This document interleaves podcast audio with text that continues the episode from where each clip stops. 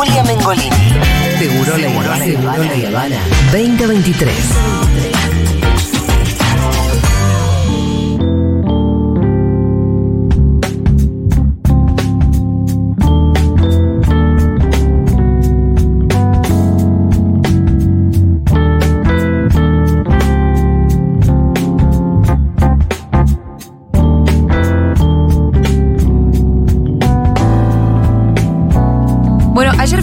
Fue el Día del Refugiado. ¿Fue ayer? ¿Digo bien? Sí, fue ayer mismo, el Día del Refugiado, y vamos a tener una nota. Los acontecimientos nos llevaron un poco por delante, eh, le prestamos mucha atención a todo lo que está sucediendo en Jujuy, pero tenemos eh, como invitado hoy a Mauricio Viloria, que fue exiliado político, es colombiano y refugiado en la Argentina, para hablar un poco sobre esto, que además... em, Hace poquito salió un informe de ACNUR, que es la Agencia de Naciones Unidas por los Refugiados, con un montón de datos que es muy interesante conversar. Mauricio, ¿qué tal? Bueno, bienvenido acá. Bueno, mil gracias. Eh, Mauricio, vos eh, te dedicás además, digamos, a la temática. Sos un refugiado vos Sí. y trabajás con refugiados y refugiadas acá en Argentina. Sí, sí, sí, sí. Este, mm, bueno, contame un poco tu historia personal. Bueno, bien. En- bueno, la, la cuento un poco en colectivo porque no es una historia que me involucra Bueno. solamente a mí. Contala como a vos te parezca contarla. Bueno, trabajábamos en Colombia en temas Sí. de derechos humanos, Ajá. particularmente sobre el fenómeno del desplazamiento forzado interno en Sí. Colombia. Sí. O sea, Colombia tiene una larga historia de violencia sociopolítica. Parte de la expresión de esa violencia sociopolítica ha sido a través de un conflicto armado prolongado, complejo, con graves impactos en materia de derechos humanos. Y bueno, nosotros trabajamos analizando esa problemática que tiene, digamos, muchas aristas para, para analizar. Por ejemplo, cómo el desplazamiento forzado estuvo vinculado a la implementación de un modelo de desarrollo Ajá. digamos, de economías extractivistas, donde por medio de la violencia se forzó el desplazamiento de las poblaciones, hubo luego un proceso de, de expropiación violenta de esas tierras y territorios, algunos, por ejemplo, con valor eh, para las culturas de pueblos originarios, pueblos afrocolombianos y demás. Bueno, analizar esa problemática eh, fue riesgoso en un periodo, todavía Claro. hay en Colombia, eh, digamos... O sea que vos sos un refugiado por haberte dedicado a estudiar a los refugiados. Eh, sí. Eso es como- bueno, no eran propiamente refugiados, eran desplazados forzados desplaza- internos. Pero, pero para, entonces te, están, te hago, digamos, en ese te hago una pequeña inter- un- interrupción como para que también por ahí empecemos un poco por algo más conceptual. Dale. Que no está mal preguntarnos qué es un refugiado, qué es lo que lo define entonces, porque eh, vos recién hablabas, bueno, justamente, ¿no? De gente desplazada forzosamente de su lugar. ¿Eso es lo que define un refugiado en definitiva? ¿Cuál es la diferencia con, con un inmigrante, por ejemplo? Que tuvo que irse de su país por una, una situación adversa. Bien, bueno, tradicionalmente Sí. se habla como de dos, dos categorías de, de migración, aunque es un concepto que está hoy también como problematizándose, pero generalmente se habla de la migración voluntaria y de la migración forzada. Sí. Entonces, de la migración voluntaria cuando tienes un proyecto migratorio, o sea, Sí. quieres ir a un lugar porque quieres estudiar, eh, no sé, Hacer una vida en otro sí. Igual, cuando hablas de migración, estás hablando de la modificación o del cambio de tu lugar de residencia, ¿no? Eso lo hace diferente al turista. Es el que muda su lugar Sí. de, de- Sí. de domicilio permanente, digamos. Y otras formas de la migración son la migración forzada, que es cuando no hay una, un proyecto migratorio, sino hay una situación de violencia, por ejemplo, una grave violación a los derechos humanos, que obliga a las personas a abandonar su lugar de, residencia. Claro. Pero hay Sí una línea un poco difícil a veces de trazar, me imagino, ¿no? Porque por un lado, bueno, seguramente por ahí tenés eh, condiciones económicas que en tu país consideras que, bueno, no son las Claro. mejores, no es tu mejor proyecto de vida, entonces ahí te vas, pero en un punto también es una decisión, nadie te está echando, Claro. ¿no? Como ahí, ¿qui- ¿quién define lo que... Bueno, la línea estaría en Sí. torno, digamos, a lo que se define como graves violaciones a los Sí, derechos humanos. claro. ¿no? Entonces estás hablando de Que no es lo mismo que una crisis infracciones al económica. derecho internacional humanitario, o sea, Ajá. desaparición forzada, eh, torturas, eh, o sea, Sí, situaciones, digamos, de mayor violencia bien, y también que tienen ese contexto de sistematicidad. claro. Eh, bueno, cuando cruz, cuando ese desplazamiento forzado se da internamente, se habla Sí. de personas internamente desplazadas. Adentro de un país. Claro. De hecho, Colombia, pese a las transformaciones sociales y políticas que se vienen generando en los últimos años, en este informe de tendencias globales Ajá. vuelve a aparecer como uno de los países, si no el primero, no recuerdo, con mayor número de desplazados eh, Ajá. internos forzados, que son cerca de 6.8 millones de personas. Ah, pero una barbaridad. Claro, o sea, está Colombia, Siria. O sea, digamos, Sí, ese nivel sí. de, de desplazamiento forzado interno. ¿Y, y, se, y se, se mueven de dónde a dónde? Bueno, vos recién decías, tiene que ver muchas veces con proyectos extractivistas. Me puedo imaginar una minera que viene a... Claro, y tienes también economías, eh, digamos, ilícitas, Sí. Claro. en la medida en que es un territorio con una geografía compleja, donde hay muchas ausencias del Estado Social de Derecho. Ajá. Por eso, un poco, digamos, como, ¿por qué fue tan frustrante y tuvo tantos impactos negativos la no implementación del acuerdo de paz? Porque actores armados que están Sí. en un territorio salen del territorio, pero si no llega el Estado Social de Derecho, o sea, si no llega el Estado para garantizar acceso a la educación, la salud, el trabajo, la vivienda, vías, etcétera, pues son territorios que fácilmente pueden ser ocupados por otro actor armado. Porque por eso, por eso les decía, no es solamente un tema de conflicto armado, sino de violencia sociopolítica, de una forma como ha sido gobernado el, el territorio. Y se me olvidó la pregunta. No, veníamos eh, repasando un poco tu, tu experiencia y vos me dijiste, bueno, es colectiva, te la voy a tener que contar un poco en colectivo. Me contabas cómo te pusiste a trabajar en estas temáticas y te quiero preguntar cómo terminaste en Argentina. Bien. dijiste que en un momento trabajar en esta misma temática en Colombia empezó a ser peligroso. Claro, también porque nos planteábamos que es un poco el desafío del tema de derechos humanos en Colombia, es que estás corriendo detrás de la emergencia. Sí, O sea, dicho más crudamente, era como estar contando víctimas, entonces Claro. era necesario también analizar las causas que generan esos fenómenos. Estás contando todos los días a las víctimas y no Claro. puedes tomar en la distancia para decir, bueno, ¿por qué? Claro. Entonces decíamos, bueno, la Sí. única o, o el camino para empezar a plantear una solución de fondo tiene que ver con la búsqueda de la paz. O sea, que bajen los niveles de la, de la conflictividad, que haya un respeto a los derechos humanos y empezamos a trabajar por la paz. Esto es más o menos muy activamente en, en el periodo de los diálogos del Caguán. Después hay un cambio de gobierno, llega el uribismo, que es una- un discurso de ultraderecha militarista. Y bueno, todos los que hablaron de paz más o menos fueron objeto de, de persecución por todas las vías posibles en ese gobierno. Y bueno, eso nos convirtió de, de mirar el fenómeno a vivir el fenómeno A de la tener que migración irse. Ah, claro. O sea que a vos el uribismo te saca de Colombia. Eh, sí.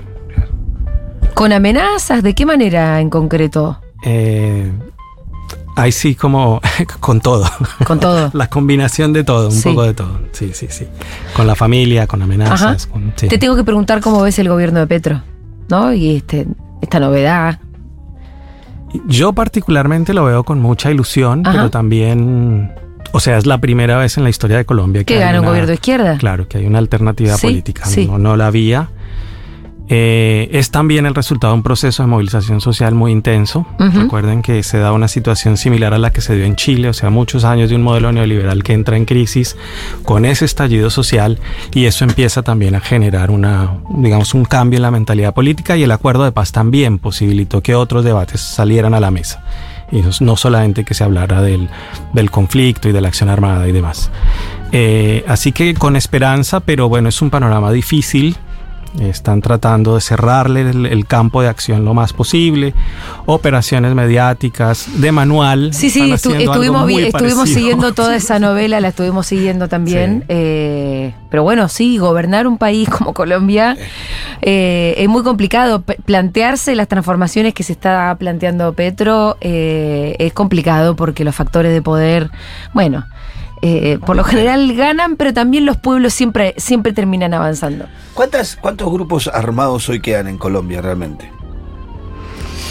Que son los que con los que está negociando Petro hoy algún marco de pacificación. Y son bastantes. Ah, todavía son bastantes. Y ese es un, digamos, un parte del, del, del problema, ¿no? Claro. porque hay una gran fragmentación de, de grupos armados. No en todos los casos puedes identificar, eh, digamos, móviles políticos de la acción que motiva eh, pues Claro, el, sí, el sí, accionar de estos grupos. Está la presencia de las economías ilícitas, o o sea, lo, lo que les contaba, ¿no? Ese panorama de territorios abandonados por el Estado de Derecho que han posibilitado todo tipo de, de violencias eh, conocidas y consentidas de alguna manera por el Estado. Eh, Mauricio, ¿podemos hablar un poco de los refugiados en términos globales? Sí. El informe este que mencionábamos hace un rato de ACNUR eh, tiene, tiene la cifra de 108 millones de refugiados en el mundo. Eh, es un montón de gente, no sé si se cuenta. De gente desplazada, de sus propios hogares. Por lo general, eh, estas cifras se mueven mucho a lo largo de la historia. Eh, Sí. responden directamente cuando, cuando hay un conflicto bélico, sube en varios millones. ¿Cómo es que se comportan los refugiados en definitiva? Bueno, en general, que es un tema de preocupación, hay una tendencia permanente en los Sí. últimos años de Siempre sube. incremento del número de personas eh, con necesidades de protección internacional. Pero aparte es cerca del 2% de la población mundial. Lo dice así medio en, Es un montón. en el Sí. aire el dato, pero te da... es, eh, y te estos, diría- ciento- es más de 100 millones de personas. Además que hay un gran subregistro. O sea, Claro. Claro. se dice, digamos, que el refugio es un hecho constitutivo por el, por el daño causado. O sea, cuando una persona es forzada en esos contextos por persecución, por razones políticas, pertenencia a un grupo eh, social, religioso, étnico, eh, por orientaciones de género, sufre violencia y debe salir de su territorio, se convierte en refugiado, pero no siempre busca el reconocimiento administrativo de esa condición. O sea, no necesariamente al país que llega lo solicita o porque no conoce que tiene derechos tiene como derecho. persona con necesidad de Pero en protección. todo país tiene, existe ese derecho.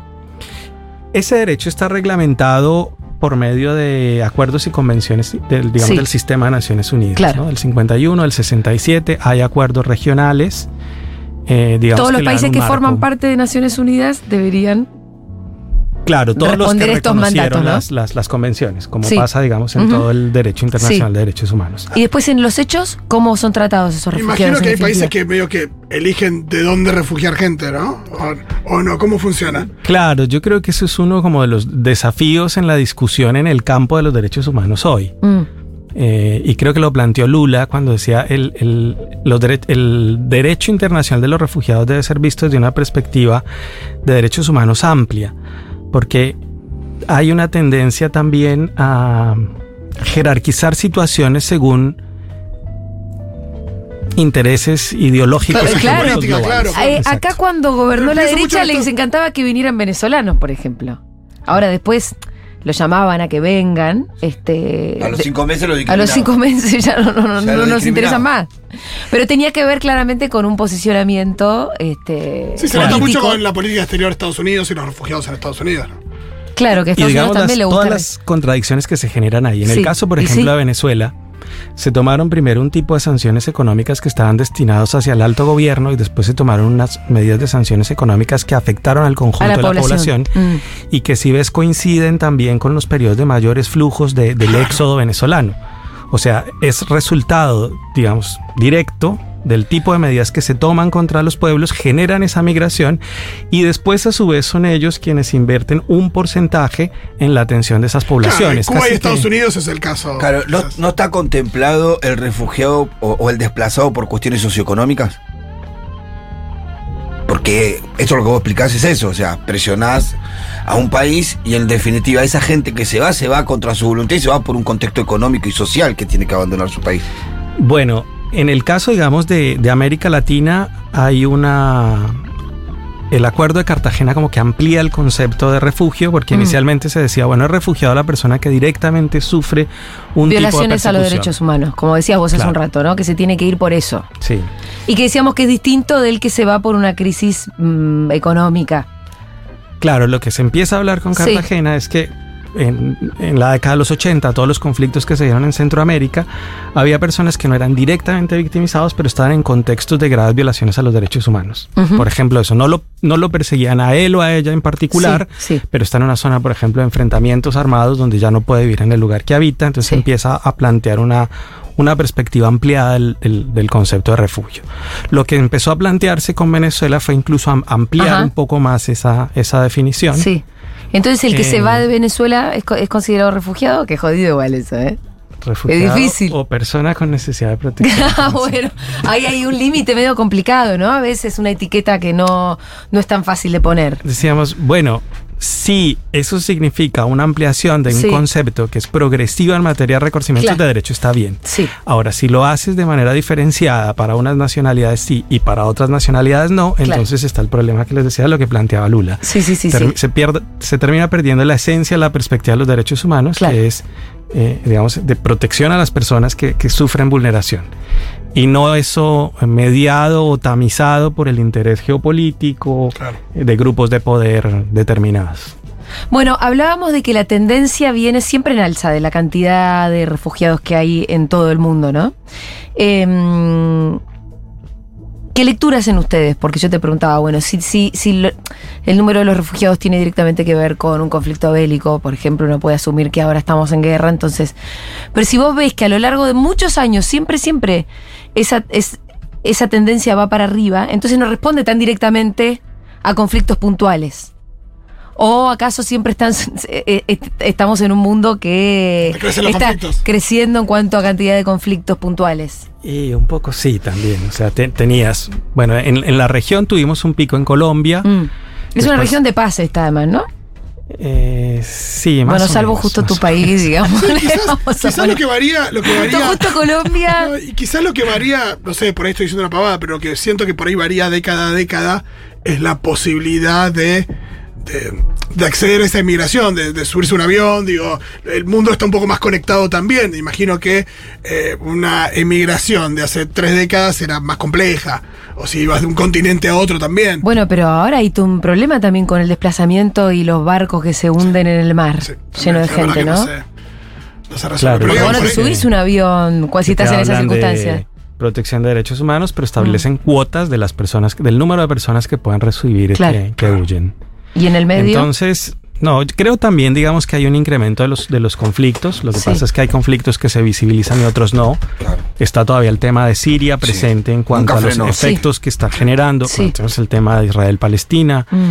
está Afganistán, está eh, lo que está sucediendo con el pueblo rohingya en Birmania, bueno, está Ucrania. Sí. Y Ucrania muestra también un poco esa contradicción, ¿no?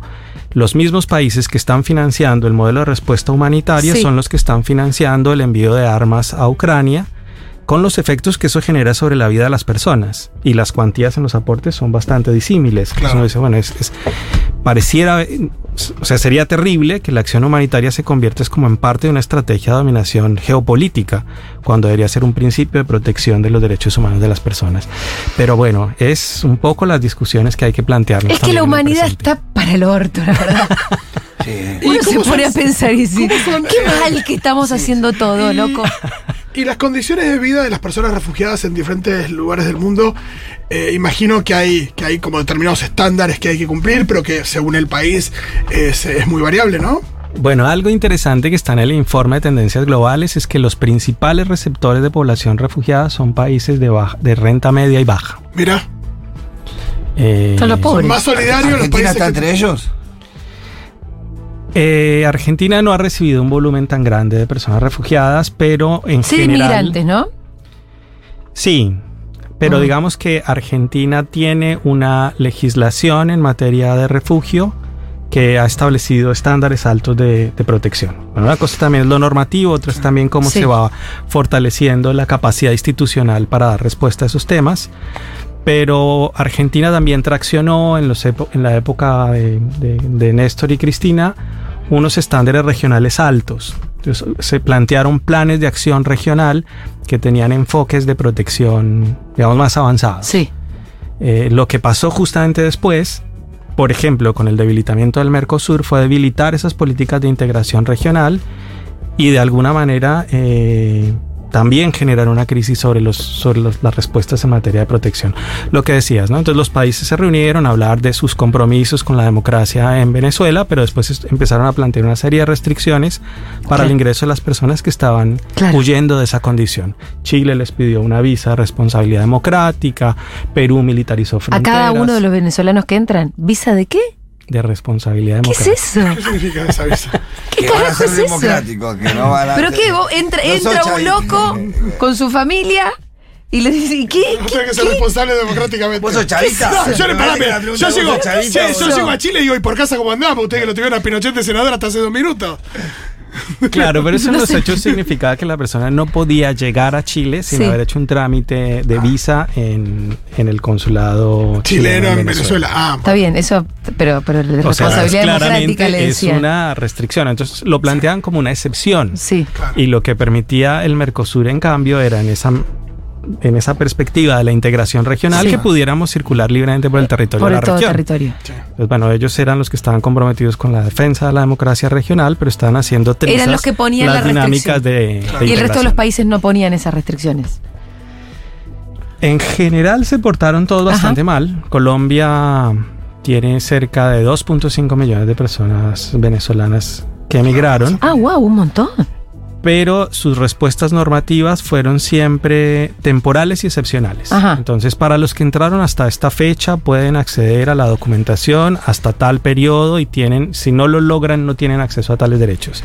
O sea, no hubo también, tampoco una... Era fácil, o sea, ya estaba la, eh, el proceso Mercosur, o sea, que, pudiera circular las, que pudieran circular las personas. Claro, ahí hablaste del debilitamiento del Mercosur como algo que, que se fue en detrimento de la, de la situación eh, de los refugiados.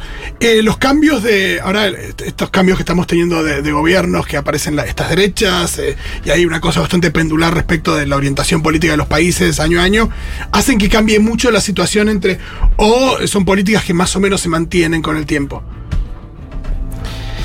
Bueno, en algunos lados hay, digamos, como una institucionalidad más, más cimentada, eh, pero sí cambian los enfoques de interpretación de las leyes y termina, por ejemplo, eso, dándose respuesta a ciertas po- poblaciones según su origen nacional y no a otras. Claro. Y eso empieza a segmentar lo que no, lo, lo que no debería ser segmentado, que es una perspectiva, digamos, integral de derechos humanos. Porque con la recepción de la inmigración lo tenemos clarísimo, pero no, no lo tenía claro en términos de refugiados, ¿no? Porque es verdad que los gobiernos de derecha en general son menos amigos de, Y sí. de recibir inmigrantes. Em, sí, por ahí de alentarlos, ¿no? Lo, Y lo sí, que, lo que sí, venimos de hablando. generar las condiciones para que los países tengan que ir, para que te tengas ir de tu país. Estamos hablando con Mauricio Viloria, que fue exiliado político colombiano y refugiado en Argentina, es licenciado en Ciencias Sociales y Trabajo Social y sobre todo un defensor de los derechos humanos que ha trabajado muchos años en el asesoramiento a personas con necesidades de protección internacional y por el reconocimiento de los derechos a la memoria, la verdad y la justicia de estas poblaciones en Argentina y en toda la, región- la región. Em, ¿Por dónde te parece que va a seguir un poco la historia esta? Bueno, hay como desafíos interesantes, ¿no? Sí. Esos, esos planes de acción, si se mantiene esa dinámica de planes eh, de acción regional, se plantearon a 10 años y tuvieron, digamos, como referencia el, el Acuerdo de Cartagena. El Acuerdo de Cartagena es de 1984, Ajá. o sea que estamos próximos a los 40 años de la Sí. Declaración de Cartagena y a la sanción de un nuevo plan regional. Lo que se esperaría es que los gobiernos eh, progresistas que están Sí. comprometidos con perspectivas de derechos humanos, ojalá puedan avanzar a plantear nuevamente un plan de respuesta regional que, que impulse y fortalezca esas perspectivas. Seguro que si vos lees ahora el Acuerdo de Cartagena, que tiene 40 años, como vos recién me lo dijiste, leemos su letra, nos va a parecer súper progresista. Y ya tiene 40 años. Digo, pero porque, mm, porque los discursos de la derecha em, que están ahora con nuevos bríos o renovados, no sé, eh, al final terminan siendo siempre regresivos respecto de, de un montón de, por ejemplo, estos acuerdos que ya tienen 40 años, que uno podría decir, che, revisémoslos, pero para mejorarlos Sí, y, sí. por, y hay que empezar por, por defenderlos. Sí, sí, las constituciones tienen 200 Claro. y hoy parecen progresistas hoy. Sí. Y tenés a Morales eh, Diciendo- yendo contra. Sí. Sí. Eh, pero bueno, el acuerdo de Cartagena, entonces. Bueno, creo Yo que digo, es un protejámoslo. desafío. Yo digo, No sé, no sé protejámoslo. qué, eh. yo no sé qué representante de nuestro gobierno va a haber en el 2024. Porque lo vas a leer y te va a parecer, pero Reafirmemos eso, ¿no? te va a ¿Se puede reafirmar un año antes? Sí, sí.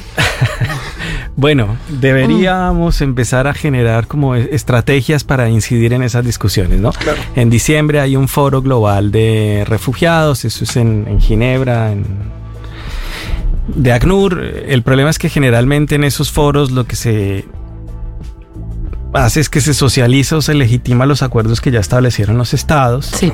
y hay que propiciar ese escenario de discusión, digamos, más genuinos, eh, que involucren tanto a las organizaciones de derechos humanos, a la población con necesidades de protección y a los estados, que, sobre todo a los que puedan tener una perspectiva más, más avanzada.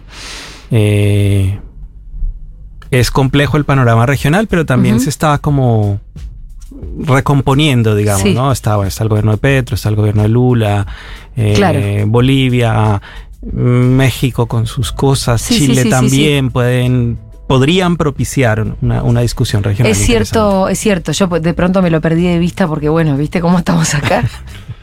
Con una perspectiva bastante complicada, ¿no? Eh, pero es cierto que en la región hay otros gobiernos que, que seguramente están, están recobrando este tipo de diálogos. Sí, igual, no sé, creo que... O no sé si fue porque me vi en estos días la serie Sí. diciembre de 2001. Ajá.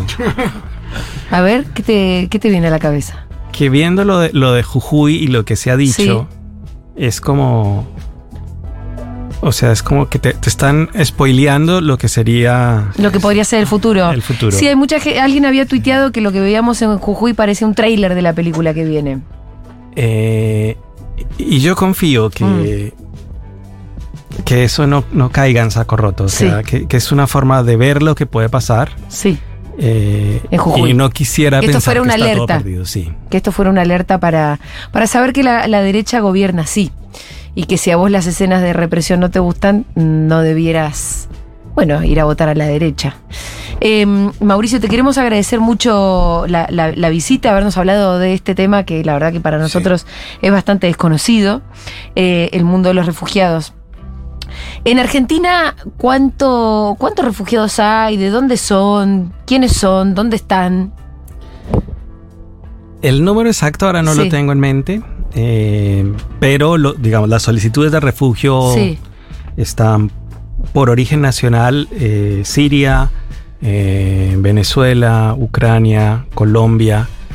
Hay un alto número de solicitudes, pero unas muy bajas tasas de reconocimiento hacia otras poblaciones como Haití, República Dominicana, Sí. eh, donde en muchos casos se tiende a pensar que son estrategias migratorias y no se, Si no se puntualiza ahí. si no se puntualizan las, claro, en las historias de las personas que solicitan Claro. protección.